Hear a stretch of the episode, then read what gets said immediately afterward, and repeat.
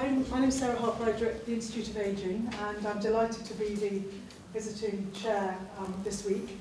Uh, as you know, these seminar series are joined between the Martin School and the P C A P Centre of the Institute of Aging, which is the Centre on Policy Challenges for Aging Populations, currently funded by the Martin School, and Kenneth House is the director of that.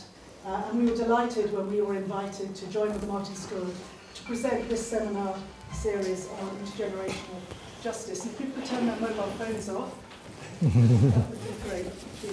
Um, and this week, um, it's a great pleasure for us to introduce Professor Wolfgang Lutz. Wolfgang has been associated with our institute for about five years now, and he is a very eminent uh, scholar from Vienna.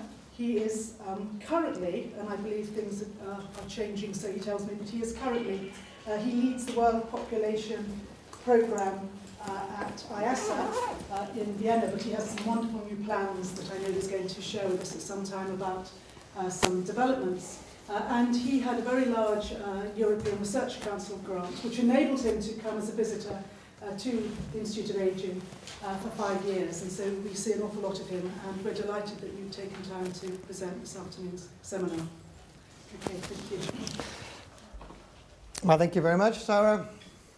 Good afternoon. I'm very happy to be here, and I'm ha- very happy to see such a big audience. Uh, let me say a little more about the recent uh, new initiatives in the Vienna area that Sarah has alluded to. Um, I've been for twenty-five years working at the International Institute for Applied Systems Analysis, which is housed here in Luxembourg Castle. It's a little outside Vienna. It's something that Empress Maria Theresia already built uh, more than two hundred years ago, and that's a wonderful place for international global think tank. That is what YASA is. I'm also, since seven years now, a director of the Vienna Institute of Demography, which is part of the Austrian Academy of Sciences, and I'm just now in the process of merging the forces of YASA, the Austrian Academy, and the University of Economics in Vienna to form what we call the Wittgenstein Center for Demography and Global Human Capital. You may wonder about the name. It's based on the biggest Austrian science grant, the Wittgenstein Prize, which is given once every year. And last year, for the first time, it was given to a social scientist, and I was happy to receive it and invest the money in bringing the strength in the Vienna area together uh, for the establishment of a center that looks at sort of the interface between demography and the application of population methods, of demographic methods, to issues of human capital formation, in principle education and health. And I sort of put the new logo, which we finally uh, settled on Monday this week, which is supposed to be sort of the, the world in the head. That is the idea wow. behind it here.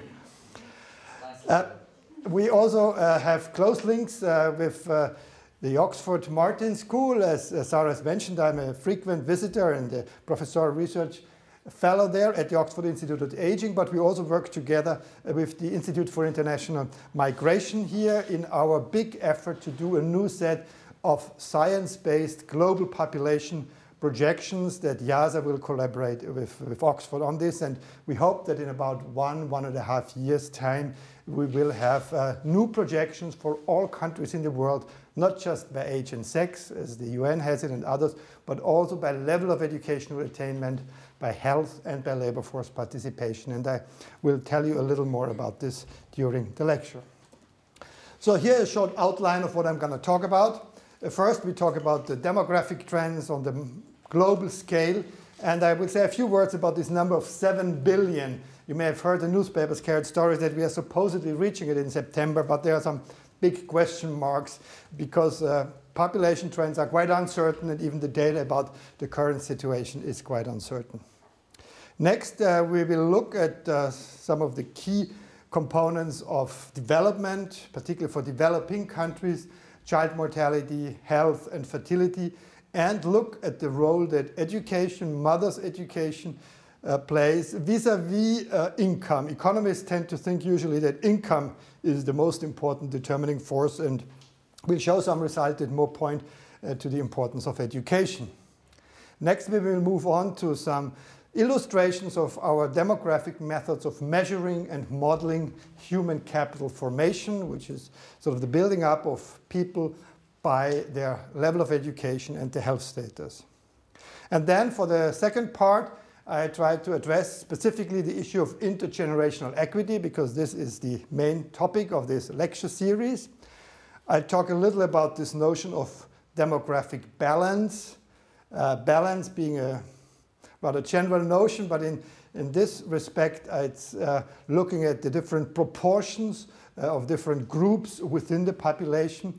If you go to a dictionary and look up the word balance, it gives you a lot of definition. But one definition that really struck me and that I really like as a demographer, it's called the harmony of proportions. That's exactly what it's all about, demography. Look at proportions of the population and trying to get the right harmony of proportion. That's what balance is all about.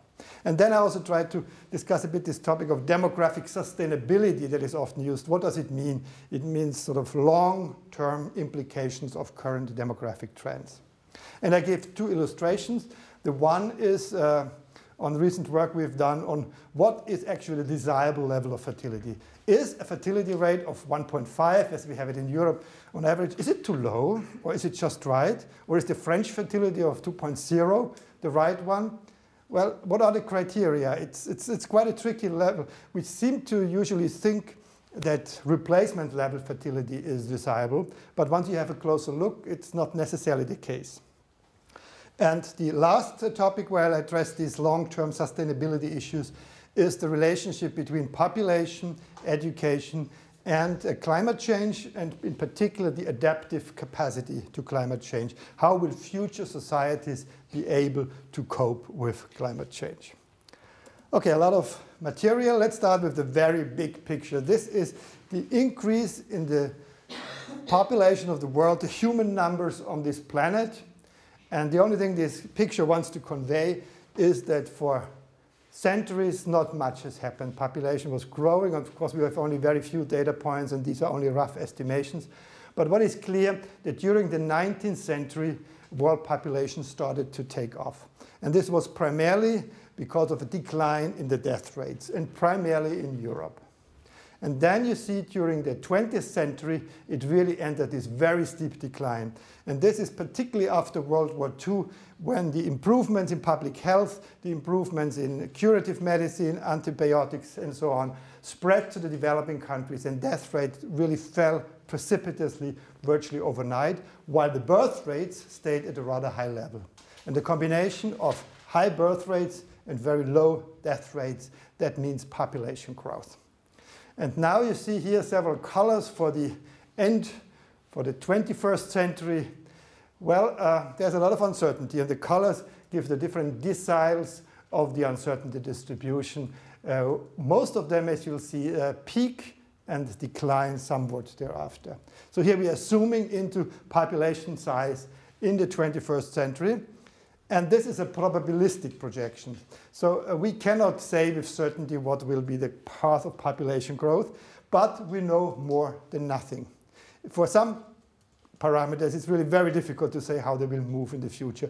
Population is such an inert variable. It changes so slowly that we know indeed what are the probable ranges. So what you see here in red is the ninety-five percent uncertainty interval. And the red line is the median, with half of the simulated cases below and half of the simulated cases above. And then you see the gray, this is the eighty percent, and the yellow is the inner twenty percent. This, by the way, is based on, uh, we've done several updates that were always published in the pages of Nature, and this was the one that was published in two thousand eight under the title, uh, The Coming Acceleration of Global Population Aging. Now let's focus again at this seven billion number. You see already, here we started for, from two thousand. That's where the last empirical data, it's the round of censuses around two thousand that has been the basis. There is a new round of censuses in most countries in two thousand ten, two thousand eleven, but the results are not yet known. So up to two thousand ten, eleven, these are already projections. Now you already see in these uh, probabilistic projections that there's a certain range. We can't say precisely when the seven billion mark will be hit. And uh, the United Nations has published the estimate that it will be in September of this year that seven billion will be reached. And you may have seen the National Geographic had put this on the cover, and many other newspapers and magazines write stories about the seven billion. Well, um, we've done a specific analysis to look at the uncertainty distribution of reaching seven billion. And why are we on average later than the U N? And this has mostly to do with China. In China, fertility has very rapidly declined, and most scholars assume that the fertility in China at the moment is somewhere around one point four to one point five, the total fertility rate, which can be roughly interpreted as the mean number of children per woman. However, the official data given by the Family Planning Ministry still report a total fertility rate of one point eight. And the U N, as an intergovernmental agency, should use the government numbers. And since China is such a big country, Uh, it makes quite a difference whether between two thousand and two thousand eleven you assume one point five as we do or one point eight as the U N does. And therefore the U N projections reach the seven billion mark earlier than ours. Like, but, and we also in addition have these uncertainties. You see there's a very tiny chance that we have already passed the seven billion mark. Then in two thousand eleven still there is less than fifteen percent. The point of highest probability is somewhere over the course of two thousand twelve. But you can have different measures. You can have the median again, where half of the simulated cases are earlier and the other half later. Then we'll reach it pretty much by the turn of uh, two thousand twelve to two thousand thirteen. So December two thousand twelve, January two thousand thirteen. And if you take the arithmetic mean, then it is still further out because you have this long tail. If you have the arithmetic mean, then it's sometimes during the year two thousand thirteen. So this is just a word to show you that indeed we don't perfectly know what is the world population size, and there's already some modeling involved in even such a clear-cut message as the seven billion mark of world population is being reached this year or next year or in two years' time. Well, but not the whole world is growing. You all know that there are parts of the world where we actually are already in the midst of a significant decline. And the most rapid decline is happening in Eastern Europe. You see here with uh, near certainty the population of Eastern Europe is already on a declining path and will over the course of this century nearly half in its size. And this is quite a dramatic change. I recently had the opportunity to visit Bulgaria. Bulgaria Uh, had about nine million people in nineteen ninety when they had the change uh, towards a free market economy. Since then, Bulgaria's population has declined to about seven point four. For what reasons? Well, many people left the country, so outmigration was the most important reason. But there are also both other demographic factors, namely fertility, very, very low birth rates, and mortality. Unfortunately, still rather high mortality rates. So all demographic factors worked towards having a shrinking population in Bulgaria. And the projections by Eurostat say it will reach about six million in twenty thirty and uh, possibly go to half of its earlier size but towards the end of the century. But of course, the further we go into the future, uh, the more uncertain the projections go. The opposite is in sub-Saharan Africa. Uh, here, continued very rapid population growth is a near certainty, despite of AIDS, I should say, because many people have the wrong impression that AIDS uh, causes such increases in mortality that the population actually stops to grow. This is far from being the case, and actually the most recent data show that most likely AIDS mortality has already reached and passed its peak. It's already on a declining trend, which is of course, of course very good news. But still, because fertility is so high in many parts of Africa, and the second factor is that the population is so young, there's a huge momentum of population growth. More and more young people then enter a reproductive age that we will expect um, yeah, a tripling, if not quadrupling, of total population size in sub-Saharan Africa. And that is extremely rapid growth by any standard, more than we ever had in Europe historically. And that, of course, is a reason for concern, and that is also behind this new interest in population growth and the negative consequences of population growth. You know that the Royal Society has just established a new committee, and other people are looking into this issue again. Now let's have a closer look at the European Union. It's not only the size that's uncertain, it's also the age distribution. So what you see here is a probabilistic population pyramid for the European Union in the year twenty fifty. Uh, and, uh, you probably all know a population pyramid. You just have the women to the right and men to the left sorted by their age. And again, you see here the, the black line is the median, the blue is the most likely twenty percent, and then uh, the green is the eighty percent, and the orange is the ninety-five percent intervals. One thing that may be surprising is how different age groups have very different uncertainty ranges. So the most certain age group, in a way, we know most about the size of the fifty-five to sixty year olds in twenty fifty. How can that be? Well, these people are already born. You see here we have the birth cohorts, so we know how big their cohort size is. And um, they are not yet in twenty fifty at the age when the mortality uncertainty comes in. This is one of the big uncertainties, that we do not know how fast and how far future life expectancy will go. And there are two different schools of thinking. The one that we are already pretty close to a limit to the human lifespan.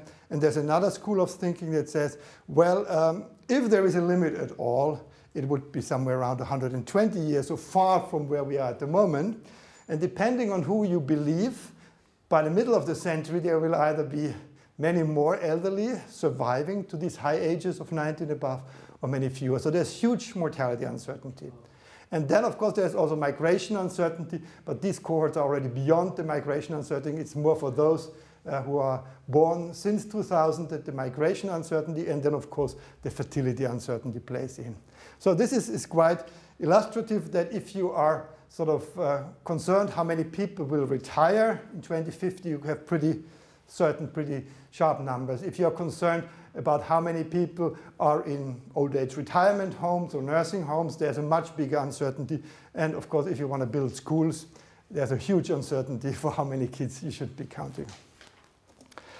And this is a measure of the old age dependency burden, or its inverse, uh, sometimes called the support ratio. Uh, and that is really the reason for concern of many politicians about population aging. And uh, the European Union, again, the ministers for finance and economic affairs are frequently discussing uh, this figure and similar figures, where the main message is that there is very little uncertainty that we will have an increasing proportion of the elderly and a shrinking proportion of the working population. So what is, does it mean? We have here the number four. At the moment, we have uh, four people of working age per every person at retirement age uh, sixty-five and over. And this number, you see very little uncertainty around, will most likely decline to somewhere around two. So the support ratio will halve. And you see some uh, sort of discontinuities here that have to do with the aging of the baby boom generation. When these big cohorts born around nineteen sixty will reach uh, the retirement age, uh, then we have an acceleration of the decline here. Well, there's a big uh, geographic uh, differentiation in Europe. Uh, what we have here, this is from our European demographic data sheet that we produce in Vienna every two years. It shows you the percentage of the population above the age of sixty-five uh, in the year two thousand thirty. And here you do see that sort of the axis of the old, that is sometimes called Germany, Italy, will have the highest proportion, more than twenty-seven percent. Uh, it will be followed by France, Spain, Portugal, and Finland that uh, have been sort of more advanced. Uh, and this is a really a question not only of the fertility level, but also of the mortality and the timing of the fertility decline. So Eastern Europe is still going to be relatively young in twenty thirty, despite of its very low fertility now. But the fertility decline has been late. It has only been after nineteen ninety, after the big changes. Whereas in the West, the fertility decline has already been in the nineteen seventies. So there earlier, and in Finland, it has actually been already in the fifties. That's why Finland is so advanced. And then you see, of course, Turkey and Albania are still rather young because of only very recent fertility declines and relatively high fertility. And the same is true for Ireland here. Uh, you may also be interested in, particularly in the context of global environmental change, people are interested in what may happen in the twenty-second century. And here we've recently done some scenarios extending these probabilistic projections for the uh, twentieth century into the twenty-second century. And uh, you see fertility is really the decisive force. If you go down to fertility of one point five on the global level, that would be reached only late in the twenty-first century, let's say twenty eighty, the whole world would converge to what is now the fertility level in Europe. together with even further increases in life expectancy up to one hundred twenty years, still you would have a massive decline in the world population uh, to somewhere around four billion. So for people concerned about the ecological footprint of humanity, this is really good news. Uh, the Malthusians usually thought to think that, well, world population can only be limited to what Malthus called the positive check, increases in mortality, disasters that will kill people. Well, here we show that through voluntary declines in fertility, what Malthus would call the preventive check, combined with further increases in life expectancy, that's the best we can hope for, we can still have a significant decline in world population size. And this has been behind a, a recent contribution I wrote to the Journal of the Royal Statistical Society with the somewhat visionary title "Towards a World of Two to Six Billion Well-Educated and Therefore Healthy and Wealthy People."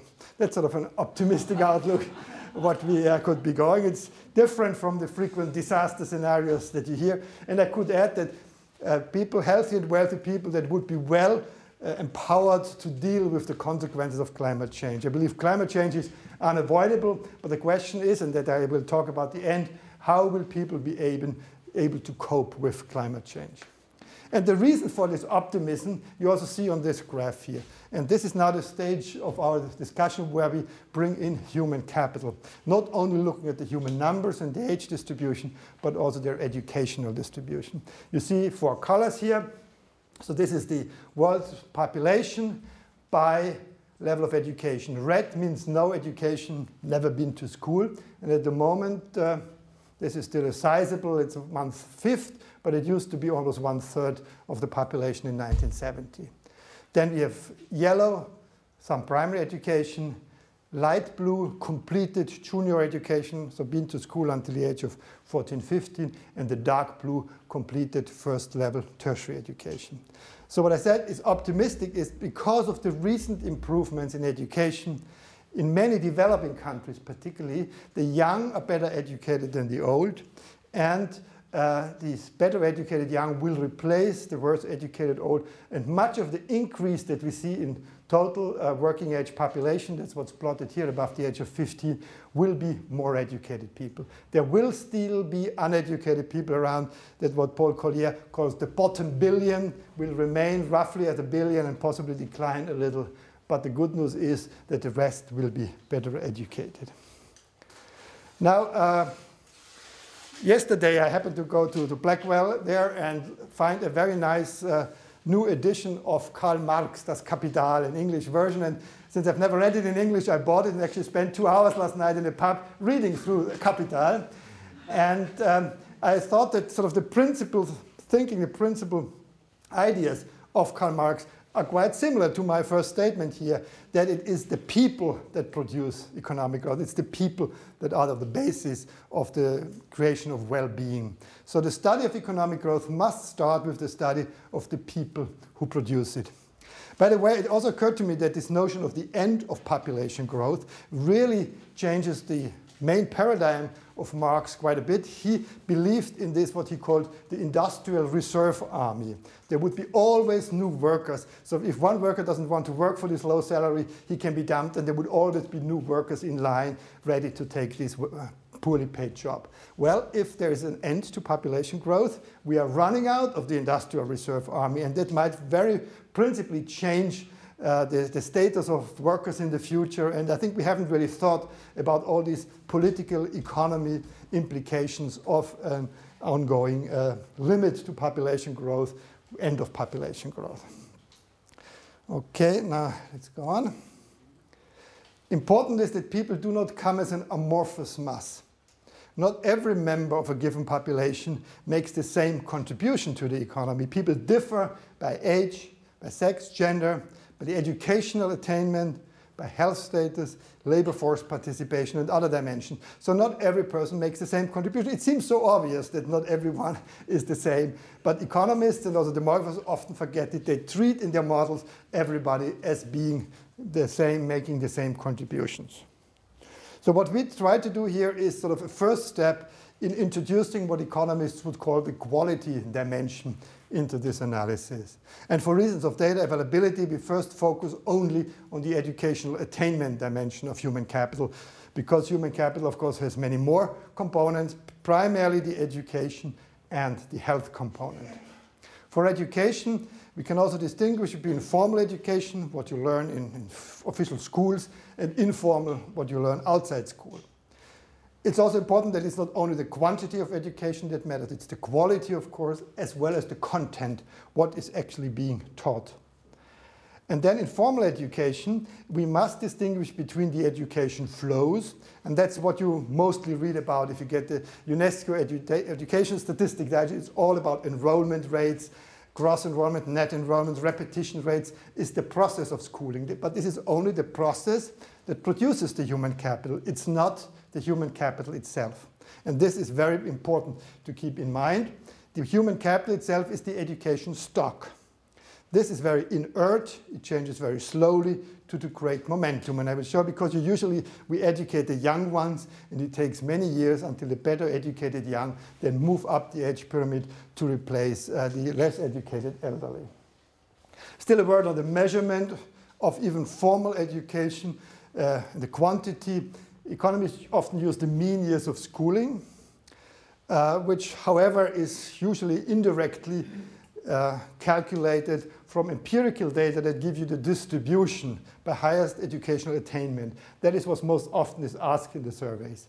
And actually, it makes sense to maintain the distribution, because then you also can measure the inequality of the education system. It makes a difference whether everybody has sort of average education, or you have a big group that has no education, another one that is very well educated, as for instance you have in India at the moment.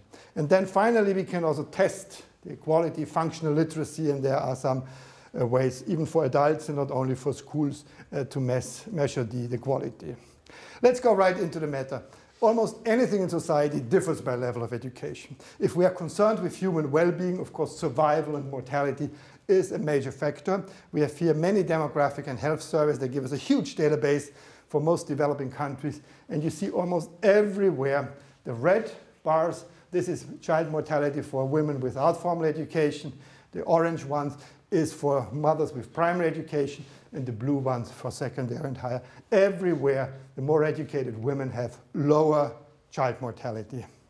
And even in countries such as Kenya or Nigeria, where things have become worse recently, child mortality has increased. This is only really for the less educated women. For the better educated, there was almost no increase. So even the trend is more favorable for the more educated women. Another key variable when we talk about future population, of course, is the fertility rate. And here again, in every country of the world, but particularly in demographic transition countries, countries that still have rather high fertility, there are huge differences. Look at Ethiopia in two thousand five, for instance.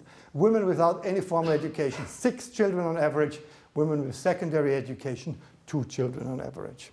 The same is true for for Kenya and for Nigeria. And again, you have in some countries like Kenya, even in the reversal, this fertility has gone up, but not for the more educated women. Now, what matters more? Infant mortality as a measure, is it the poor? Is it the income that matters more, that is the main danger, or is it the lack of education? People tend to have sort of ideological predispositions. Some think it must be the income and the poverty, and others think it is the education. Well, we can empirically measure this. Very few studies have done it. In a recent paper, we've done it in a multivariate context. But this is just a simple two times two table that really illustrates the case. We just split the entire sample into the less educated half and the better educated half, into the poorer half and the richer half. And what you see here, of course, is expected. The uh, Low educated and poor women, they are the worst. They have fifty of thousands infant mortality. And the high educated rich are the best, they have only eighteen. But what is interesting, if you look at the off diagonal, and here you see in almost every case that education gets you more than money. In that sense, the highly educated poor are doing better than the low educated rich. In, in India, this is pretty clear. In Indonesia, you see it. You have it also at a higher level. Again, you see that the, if you compare these two off diagonal, it's that the high education gets you more in reducing infant mortality than uh, being more wealthy. The same in Malawi, Africa, much higher level. You see at the level of sixty it is now. But again, you have the same pattern. And as I said, we did this in, in a, in a multi-level, multivariate context, and it's a very robust and stable finding. Now let's next go to the, the modeling of human capital over time. This is one of my favorite slides, and I think I've showed it to some of you who have heard me speak before. It is the educational structure of Singapore. Singapore is, of course, a small country, but it had probably the world's most rapid expansion of education. Uh, Korea is not far behind, but Singapore is a little ahead even. And you see, in today's Singapore, young women are among the best educated in the world. More than half of all young women in Singapore are dark blue. They have tertiary education. Yet, in the same society, their mother's generation is very poorly educated. You see, of all the women above age sixty, the majority has never been in school. They have read, no education. How can this happen in one of the most prosperous societies? Well, it's demographics. It's the lag that I talked before. These women, when they were of school age, in the nineteen fifties, Singapore was still a very poor, miserable, developing country. And there was no developed school system. That's why they didn't attend school when they're young, and they didn't go to school later on. So you really can follow uh, this uh, improvement. And on this basis, we can also reconstruct. We reconstructed for all countries in the world to nineteen seventy, just moving these people down, and on the way doing so, adjusting for differential mortality. So this was Singapore in nineteen seventy. And here you see that indeed the adult population was very poorly educated. And then when the better educated cohort over the subsequent years moved up here, that's when Singapore experienced a very rapid economic growth, or public health, like malaria was eradicated very quickly in the nineteen eighties when these better educated groups moved into the prime adult ages. So there's all kinds of these changes happening on an age-specific improvement of education. Well, this is the multi-state model that helps to that we use actually in these projections, where we subdivide the population not only by age and sex, but here also for four educational groups. And we assume that women of different education have different fertility rates, and men and women have different mortality and migration rates. So it's a rather complex methodology uh, that is well established. There's no question about this. That can be used to project the population, capture the population dynamics by uh, variables, by dimensions other than just age and sex. Let's just go now historically to Korea. I mentioned Korea was almost as good as Singapore. This was Korea in nineteen seventy. He had already had some increasing education here, but still the adults largely uneducated. seventy-five, eighty, eighty-five, ninety, ninety-five, two thousand. You see really advances in tertiary education. Among the young, there's almost nobody with only primary. Everybody has junior, secondary, and the uneducated only there in the higher age groups. Well, let's go on in time, two thousand ten, and then jump two thousand thirty. Oops, this was too fast. two thousand thirty, this Korea will be really a very highly educated population. But what you also see is the shrinking of the young cohort. It's going to be a rapidly aging population, because fertility rates in Korea have been very low. They're about one point one, one point two. And so the big question that we don't really have much time to go in, but a few minutes I will spend on this question, is whether the smaller size of the young people can be compensated by their better education in terms of the overall productivity of society. So we see that they are, they are shrinking. There will be, in conventional terms, a higher old age dependency. But the ones who will look after the elderly, the ones who have to produce uh, the well-being, they will be much better empowered, better educated to doing so. Just a view to China now, we have it sort of over time from nineteen seventy to two thousand fifty. You see China made tremendous progress in uh, investing in universal secondary education. At the moment, it's only a minority of the elder, or the people have only primary education, and in the future it will be only. But you see, China will have a peak in population. It will dec- the workforce will decline, but again, it will be better educated. Quite different from India. India has invested more in tertiary education at a time where half of the population have been left behind without any formal education. A very different pathway from China, and that's why I don't think one should easily compare India and China as, as two. Well, they are both demographic billionaires, and they are both seeing impressive economic boom. But structurally, it's very different. And uh, India at the moment is making major efforts to also increase the school enrollment of the marginalized, of the uneducated rural population. But this will take time. China has done this already thirty, forty years ago. And uh, I think uh, India will, in the future, suffer from this lack of investment in human capital in the past. And it's not sure that India, like if Indian policies go wrong and they do not expand the schooling, if they just keep the number of schools constant, then you may have a, a much worse scenario where the number of uneducated actually increases because fertility is still rather high in India. Now, this is a table that shows you that education also matters for population growth. It's probably the single most important intervention and the least controversial intervention to try to bring down fertility and therefore curb world population growth. What you see here is world population size according to different education scenarios. Uh, we assume identical education-specific fertility rates. So the, the fertility doesn't change, we only change the composition of the population. And you still see between a, a high education scenario and a low education scenario is more than a billion people difference by twenty fifty. So education really makes a difference also for overall population size because more educated women everywhere have lower fertility. Now, uh, what about the consequences for economic growth? We've published an article based on our new reconstructed data. Uh, it was published uh, in, in Science in two thousand eight, where we for the first time could statistically confirm the long-held expectation that indeed investments in education are the key driver of economic development. But earlier studies couldn't show it because they didn't have the age detail in their data. And as I've shown you for Singapore or Korea, it was at the time when the better educated entered the young adult ages that we could show that economic growth takes off. If you take the mean years of schooling of the entire adult population, you still have these uneducated elderly as part of your indicator, and it has much less of a statistical signal. Now let's go to the not final, but the next to final point here. And this is the question that I mentioned, uh, what is population balance? What, what is the optimal fertility, so to say? Uh, I've done some work uh, several years ago here, and recently took it up again to see uh, how do different levels of fertility relate to various welfare indicators. And these welfare indicators are based on the, um, yeah, on the dependency ratios.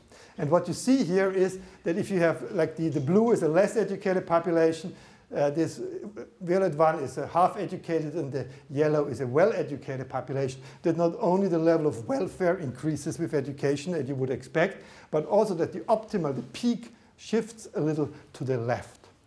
And we've recently uh, taken up uh, this more clearly to see like what, what is the optimal level of fertility if you want to minimize the dependency burden. And we have this here empirically over time from twenty twenty to in the long into the future. Uh, the criterion for optimality is that the educated education-weighted dependency ratio is minimized. What is surprising, was surprising to me and is probably surprising to you as well, is that, that if the time horizon is only, let's say, twenty thirty or twenty forty, the optimal fertility would be zero, having no children at all. Why? Well, you have a very low young age dependency ratio if you have no children. And, and this, it really shows that all these criteria very much depend on the time horizon. Of course, this population with zero will cease to exist at some point in the future if there is no reproduction. But the dependency ratio will be clearly the lowest in the near term. Only then when these missing children then would enter the, uh, the productive age, then it goes up and reaches a peak, and, and then it's somehow, somewhere around two, but in many cases below two. This is one of the points that we make, that the optimum, uh, depending on the level of education, really can be quite somewhat below. Here we see different education scenarios for Germany. In a low education case, the optimum is around two children. In a high education case, it declines to about one point eight. So the story, I don't have time here to go into all the mathematics or so behind this. The story clearly is if uh, the younger ones are fewer, you can invest more per pupil into their education, and they may be able to even overcompensate their smaller size. Uh, the pension entitlements play quite a role here. So if the old ones uh, get very generous pension, then you need higher fertility in order to pay for the pensions. Or if the, uh, the pension is, let's say, eighty percent only, then a somewhat lower fertility is sufficient. So this goes directly into this question of intergenerational equity. How many children uh, do you need in order to pay for the pensions of the elderly, depending on the timing of retirement and the pension entitlement? Now, time is running, and I, I wanted to illustrate this for some Austrian case. So here you have the in dark for women and men, the active population, and sort of in light color, the inactive, not members of the labor force. And you already see that women retire much earlier, and there are many more non-working women than there are non-working men. Well, in two thousand fifty-one, Austria will be much older, there's no doubt. But if you keep the current labor force participation rates, uh, then there will be the number of this pink group will have increased significantly. Now we calculate different scenarios. Uh, this is we increase uh, that of the female labor force participation to that of men. We increase both of them by five years. We increase both of them by ten years. And if we compare these different scenarios, we look, have here the absolute number of working people in Austria, just somewhat above four million. Now, if we keep uh, current enrollment rates constant, we will, due to the demographic aging, have a decline in the absolute number of workers. And this is what concerns so many economists and policymakers. But what we see here, if we only have a mild change in the labor force participation rates, like increase the pension age by five years for everybody, or adjust that of women upwards to the level of men today, then you will have almost no decline. And if you increase the pension age by ten years, or uh, bring up the women to the men and increase both of them by five years, you actually will have an increase in the absolute number of the labor force. And this is not an utopian scenario. I mean, these labor force participation rates we already have in some European countries. Switzerland, Denmark, Norway are not so far away from them. So in other words, only if Austrian labor force participation rates would come closer to those of Norway, we would actually, instead of a decline in the labor force, have an increase. All right, the last point I wanted to make is a very complex one. I'm only going to spend five minutes because I think then I should finish because we're going to have some discussion. Is the role of population in global climate change. And I understand the past lectures in this series have primarily focused on climate change, and I try to sort of bring the human dimension in here. And I assume you've heard a lot about how human population impacts. You have the consumption side, which is associated with C O two emissions. But humans, and this is something that's often forgotten, humans are also the ones who produce the innovation and the technological advances that will help us to mitigate greenhouse gas emissions. So both sort of the danger lies with humans, but the hope also lies with humans, and they together result in a certain level of greenhouse gas emission that then accumulates in the atmosphere, and this is all the global circulation modeling that will result then in some forecasts with big uncertainties about uh, regional effects on temperature, humidity, extreme events and storms, sea level rise, and so on. And this is where the analysis usually stops. And I think the biggest gap in our knowledge on the question, how dangerous will climate change be on human well-being, lies primarily here. How will the human population be affected by it, or how will it be able to respond to it, to adapt to new uh, conditions? And the key notion I think that demographers and social sciences should focus here is the notion of differential vulnerability. Not everyone is going to be affected in the same way.